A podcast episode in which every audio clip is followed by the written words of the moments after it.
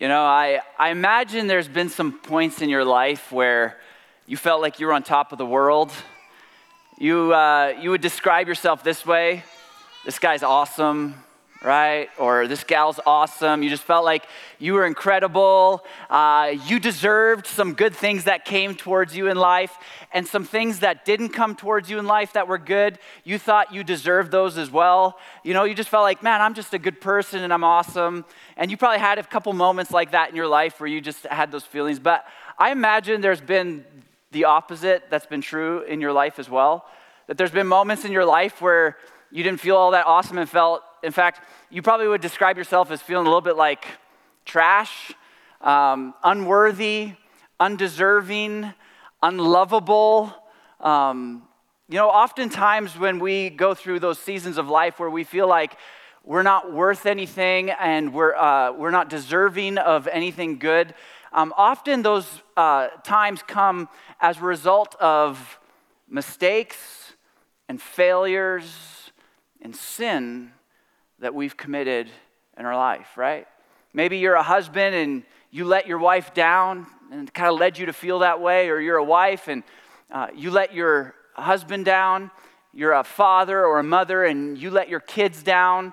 Um, you made some promises and you didn't keep those promises. Uh, you made some vows that you'd never do something and then you went and did the very thing you vowed you'd never do again. Maybe for you, you, uh, you did some things hoping that those things would make you feel better, and they actually just made you feel worse. Uh, you drank too much. Again, it was supposed to make you feel better, and it just made you feel, feel like trash, made you feel like you were unworthy, undeserving. Um, you uh, looked at some pornography, and it was supposed to make your life a little bit better, and just left you feeling so low again. Um, you, uh, you know, chose the pathway of bitterness because it was going to make your life better rather than forgiveness, and it just left you feeling worse than ever before. You know, a lot of times, uh, you know, we start feeling really, really bad and really, really unworthy, and it's often as a result of our own failures and mistakes in life. But here's the thing about failure, and we've all experienced failure, and we've all experienced some of the emotions that I just described because of some of the things that I just described. And for some of you, it's totally different, right? You gossiped about someone, you chose self righteousness, you did some things, and, and then afterwards you're like, oh, why did I do that again? But here's the thing about failure failure has a way of making us feel like failures. Now, some of you are like, duh. But let me describe what I mean by this. Something we did in the past has a way of defining us for our future. That we failed in the past, but now we feel like, or maybe if you're not a feeler, you're, you're more, you're more logical, you define yourself as a failure. You committed some failure and now you see yourself as a failure. And it's very different. One is something we did, and one is something that we actually project into the future. Something we project into the future. And here's the thing if you start defining yourself as a failure, here's the thing we easily live into the vision we have for ourselves. This is who I am. This is what I do. I can't stop, right? And you will live into the very vision of what you have for yourself. Another way to say this is you are what you think, right? You are what you think. And so, how do we overcome this? This kind of self deprecating, I'm, I'm worthless, I'm undeserving, I'm not enough because of the things that we've done. How do we keep from, you know, projecting our future from our past? You know, one of the things might be well, if you are what you think, maybe we should just think differently, right? So we should just choose to be positive thinkers. You know, think of ourselves as great and, and concentrate on the things that we do well. And, you know, I'm, I'm, I'm going to do this well and I believe in myself. And we're just going to be positive thinkers. But here's the problem with that pathway you know what you're hiding, and you can't hide it from you, right? I mean, we can do all the positive thinking we want, but at the end of the day, the secrets that we keep to ourselves that are in our own closets, we can't hide them from us. And so this ends up not working. So the question is how do we face our mistakes? How do we face our failures? How do we face our sin honestly without it destroying us? Because, yes, we can just pretend it away, we can deflect it away, we can blame it away, but it never really goes away, does it? And obviously, self deprecation is not the answer. What do we do? What do you do when you mess up? Well, we're going to find out another pathway. It's not just positive thinking, because that doesn't work. And it's not self deprecation, because we know that doesn't work. It's a different pathway. And we're going to find this out from a group of people who lived some 800 years before the person of Jesus came into the world. And, uh, and this is one of the most brutal, violent empires in the history of humanity. And they're going to teach us what the, the best pathway, the better pathway, as it relates to facing our sin, facing our mistakes, facing our own uh, uh, failure, facing it honestly. A different pathway. It's the people of Assyria, specifically the city of Nineveh. If you've been following with us the last few weeks, we've been going through a series uh, called Jonah because it's uh, about the prophet Jonah. Jonah was a prophet, and what prophets do is they speak to the people for God. Uh, you know, God gives a message, and the prophet relays it to the people, which is a pretty sweet job until it's not. And this is what Jonah found out, right? Because it's like, hey, it's a pretty sweet job to tell people, hey, here's the message from God when the message is good. But what happens when God tells you to say something or do something you don't want to do? Suddenly, it's not that fun to be a prophet. This is actually kind of true of us as followers of Jesus, too, isn't it? We kind of like the idea of following Jesus when it benefits us, but then when Jesus asks us to do something we don't want to do, all of a sudden we don't really like following Jesus that much anymore, right? Jesus is like, hey, I want you to love this certain group of people. And you're like, what? They voted liberal. Can't, I can't love them, right? Or what? They're these crazy right wing fanatics, right? Okay, I'll equally offend everyone. They're right wing fanatics. I can't love them, right? And Jesus comes along and says, Here's some things that I want you to do. And it's like, Well, I don't want to do that. And all of a sudden, we don't want to follow Jesus. Well, this is what Jonah came across. Because God said, I want you to speak a message to the, the nation or the, the city of Nineveh. These are your, your enemies, they're the most brutal empire. And Jonah says, No, thank you. And he went the other way and he ran, and then God chased him down and he pursued him with this storm. And as Jonah faces the storm, which would lead to death, or following what God asked him to do, he's like, I choose death. And he got thrown overboard, and yet God continued to pursue him. And this fish came, this big fish, and swallowed him. And he's in this fish for three days and three nights. And that's really confusing. And that's kind of like, whoa, I, I don't know if I can get past that. Go listen to the first message of the series, it's online. We talked about that a little bit. But then at the very end of these three days and three nights, we find that the Lord commanded the fish and it vomited Jonah onto dry land, which means the land was dry until Jonah and the vomit showed up, okay? So I just had to clear that up because I know some of you were, how does that work? Okay, but this is what happens next. Jonah, who has been running from God and God saves him, does not immediately go to Nineveh. At least it doesn't appear that way. We're told that then the word of the Lord came to Jonah a second time. It's like God had to tell him again. Because Jonah's like, I disagreed with you very strongly. Maybe you've changed your mind. And God's like, haven't changed my mind. Go to the great city of Nineveh and proclaim to it the message I give you. So Jonah obeyed this time the word of the Lord, and he went to Nineveh. Now, Nineveh was a very large city. It took three days to go through that city. Now, we're told in chapter 4 it's a city of about 120,000, which is a little bit bigger than the city of Red Deer. Archaeologists have done some digging in the area and they found the borders of this city. Its uh, perimeter is uh, just about seven and a half miles uh, long, so it's a large city. Probably at the time of Jonah, it was a little bit smaller than that because it ended up becoming the capital of the Assyrian Empire uh, after Jonah was there. And so this is a very large city and it takes three days to go through the city. Well, to get to three days, you have to start with one, and that's what Jonah does. Jonah began by going a day's journey into the city, proclaiming, and here's the message God had given him 40 more days, and Nineveh will be overthrown. And the Ninevites hear this, and here's what they hear. When they hear Jonah say, 40 more days and Nineveh will be overthrown, the Ninevites hear this 40 more days and we are done. Overthrown to them meant judgment. Overthrown to them meant we are coming to our end. There are some bad things happening and some judgment coming our way for what we have done. In essence, the Ninevites come face to face with their past. The Ninevites come face to face with their mistakes, with their failures, and with their sin. And what are they going to do? And two of the options that we talked about, options we often do when we come face to face with our past, with our failure, with our sin. One is, well, you know, you, you, you can just talk, you know, speak uh, positively, right? Like I'm a good person, but you know what you're hiding and you can't hide it from you. And as the Ninevites face their sin, as they face their failure, rather than excusing it or blaming it or pretending it away, they knew they couldn't hide it from themselves. And guess what else they knew? They couldn't hide it from God.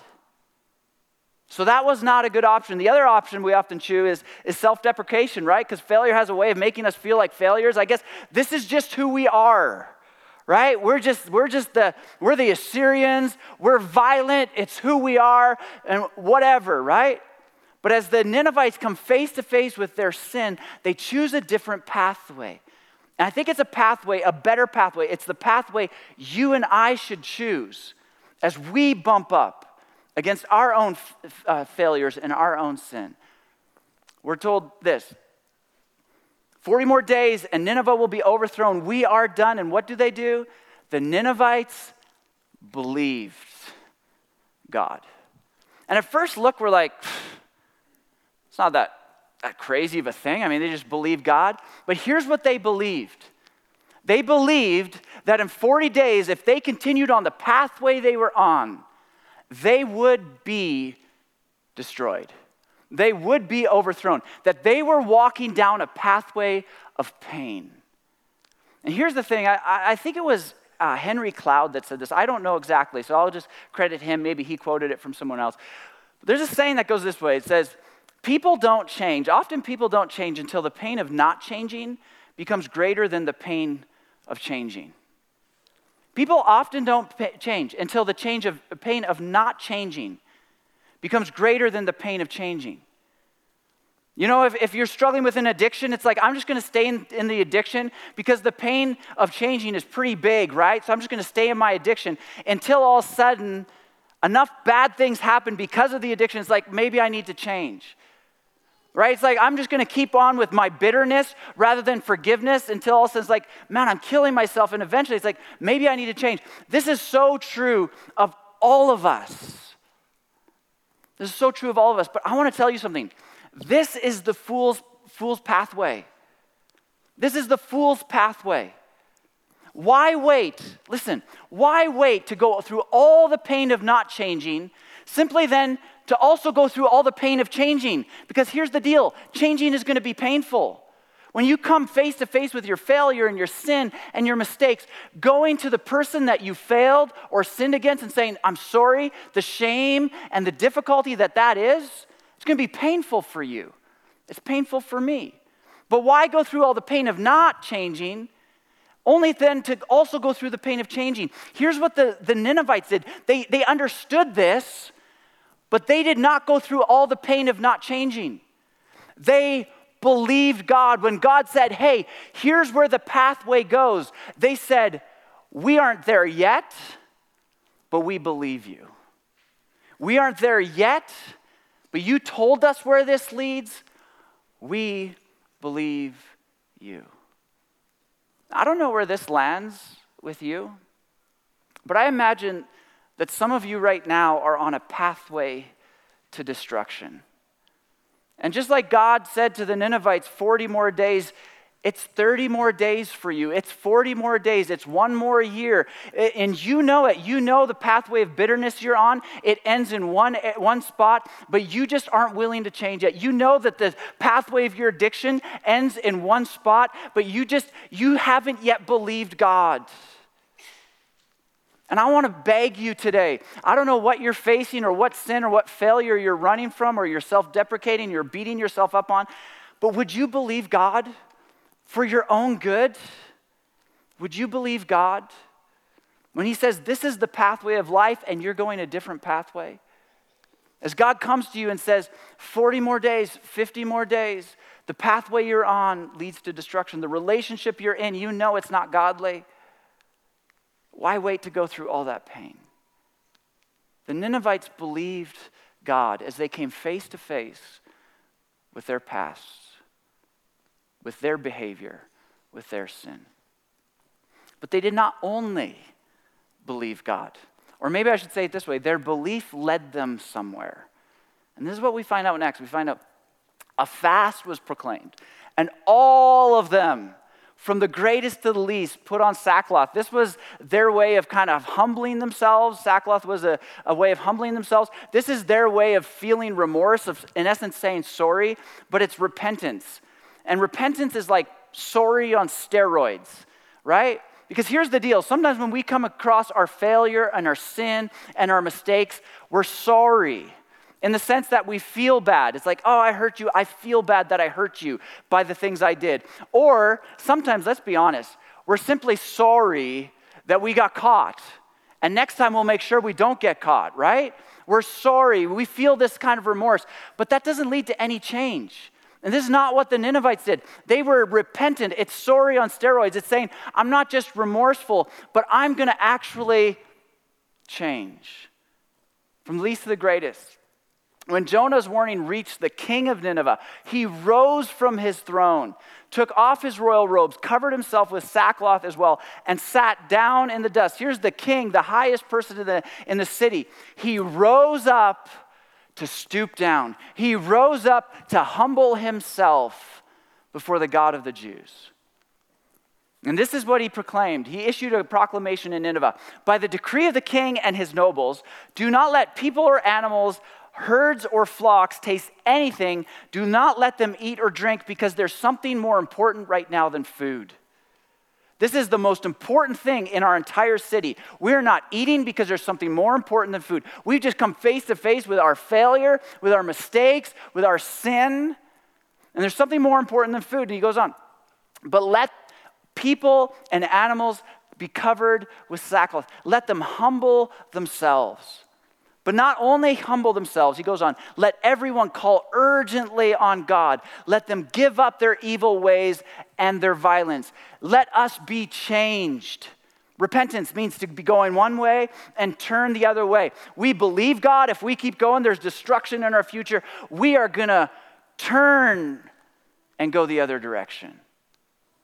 And then he says this Who knows? God may yet relent and with compassion turn from his fierce anger so that we will not perish. God may yet relent. See, here's the thing about humility. A lot of times we think that humility is this self deprecating hatred of ourselves. And we come face to face with our sin, with our mistakes, with our failures from our past and we just hate ourselves and we beat ourselves up and we hurt ourselves and we say things like, I'm so undeserving of forgiveness. I'm so undeserving of any love. I'm so unworthy. And we get this false sense that I'm so humble because look how I'm putting myself down. But here's the thing about humility humility is not thinking less of yourself, it's thinking of yourself less.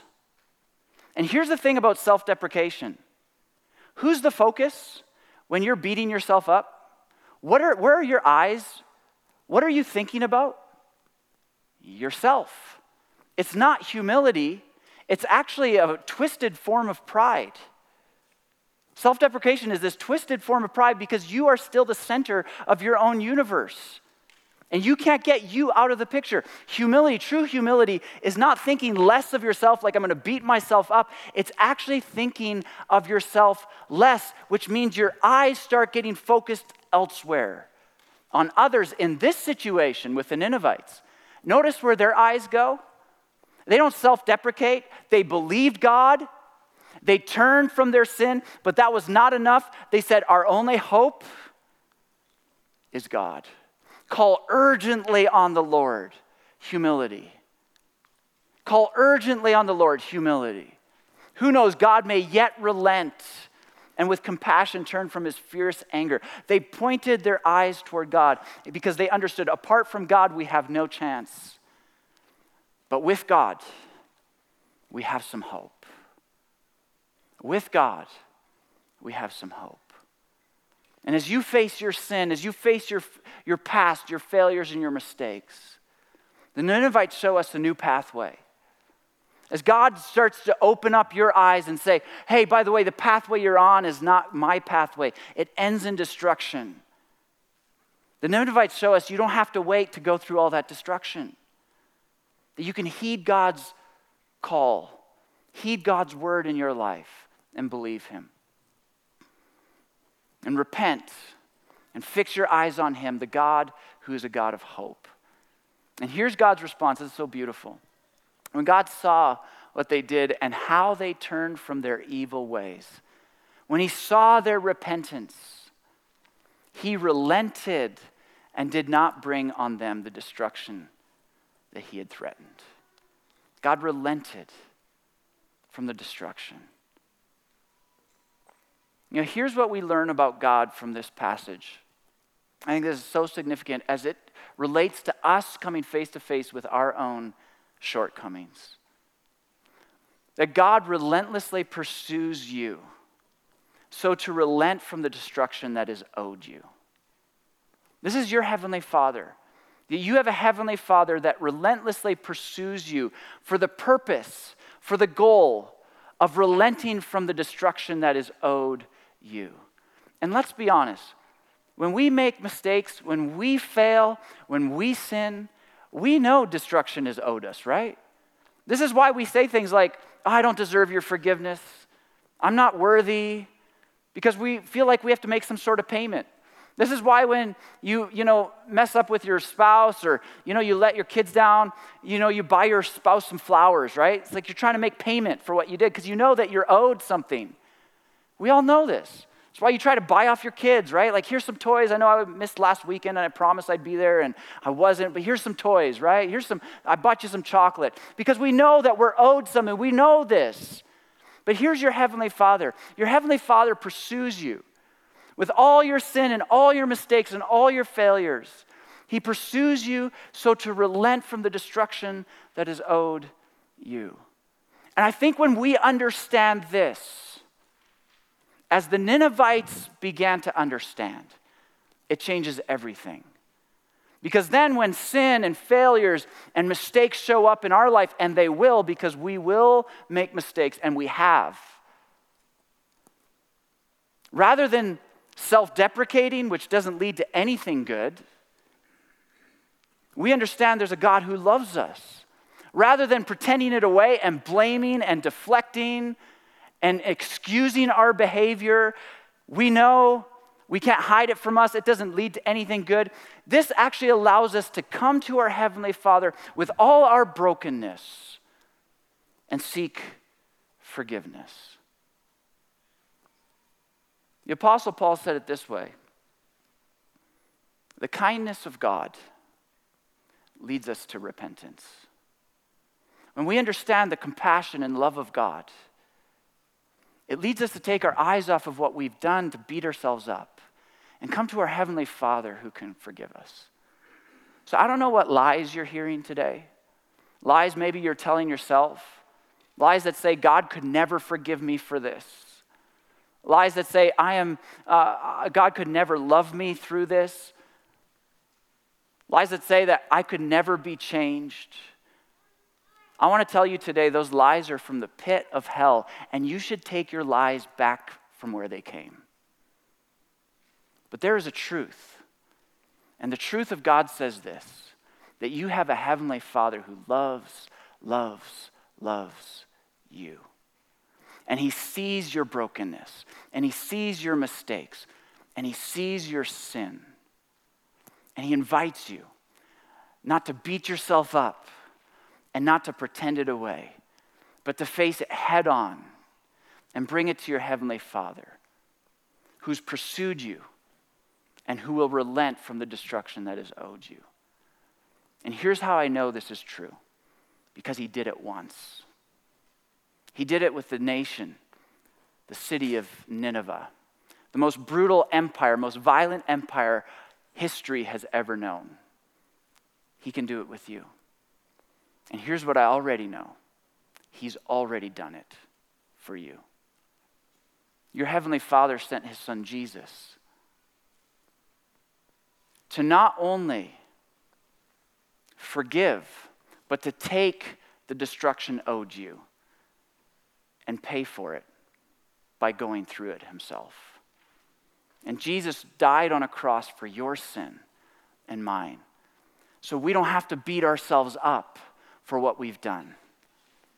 But we can bring it to the cross where it's already been paid for.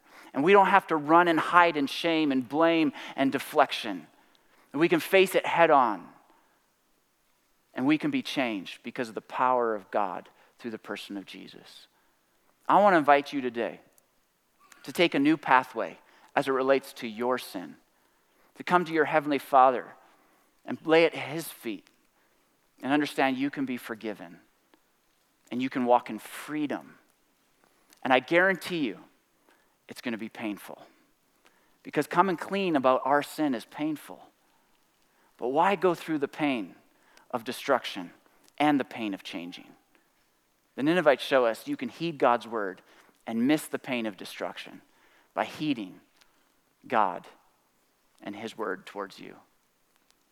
You know, today we have the opportunity to celebrate the love of Jesus for us through communion. So I want to invite the band up. We're going to sing a song. But as we do this, um, I want to invite you. Maybe there's some things that you need to do business with God on.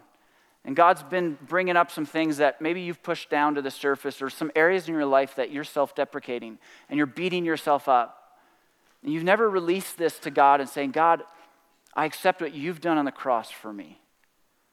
And so, as we take communion and we celebrate what Jesus has done by giving up his body, which is the bread, and the bread represents that part of communion, and then his blood, shedding his blood for our sin, that you would come to your heavenly Father and you would deal with some of that. And that probably means that you also go to your brothers and sisters, your Christian brothers and sisters, and confess your sin in community. J- Jesus' brother James said this confess your sins to each other so that you'll, you may be healed. Confession happens in community. And so, as you consider your sin and some of the things that you need to work through, uh, I invite you to do that with God today as we partake in communion. But then, as this next week comes around, to talk to some people that you trust and say, here's some things that God is working on me. Some areas I've been beating myself up, or some areas that I've just been hiding. And it's time for me to face it head on. Uh, this is a time for us to enter into repentance as the people of Nineveh did. So, as the band plays, there's four stations around the church. Um, and I just invite you to go take the cups are stacked on each other, so there's bread and juice uh, stacked on each other. So, take one uh, place, but two cups. And then just make your way back to your seats, and then we'll partake together. If you're not a follower of Jesus, and this is brand new and probably kind of confusing, um, this isn't for you yet. Uh, this is for those who, of us who follow Jesus to celebrate what Jesus has done for us. But I invite you, if you're not a follower of Jesus, to consider what it would look like for you to put your faith in Jesus and consider what your Heavenly Father, your Heavenly Father, has done for you, pursuing you by sending His Son to take your sin and pay for it on the cross. So let's uh, t- spend some time in confession and repentance, and then we'll celebrate together. Um, so you can make your ways to the four stations around the church now. Thanks so much for joining us today. We trust you have been encouraged and challenged in your faith journey. If you're desiring prayer, want more information on our church, want to partner with us, or be involved in any way, please go to our website at mountoliveefc.com. We'll see you next time.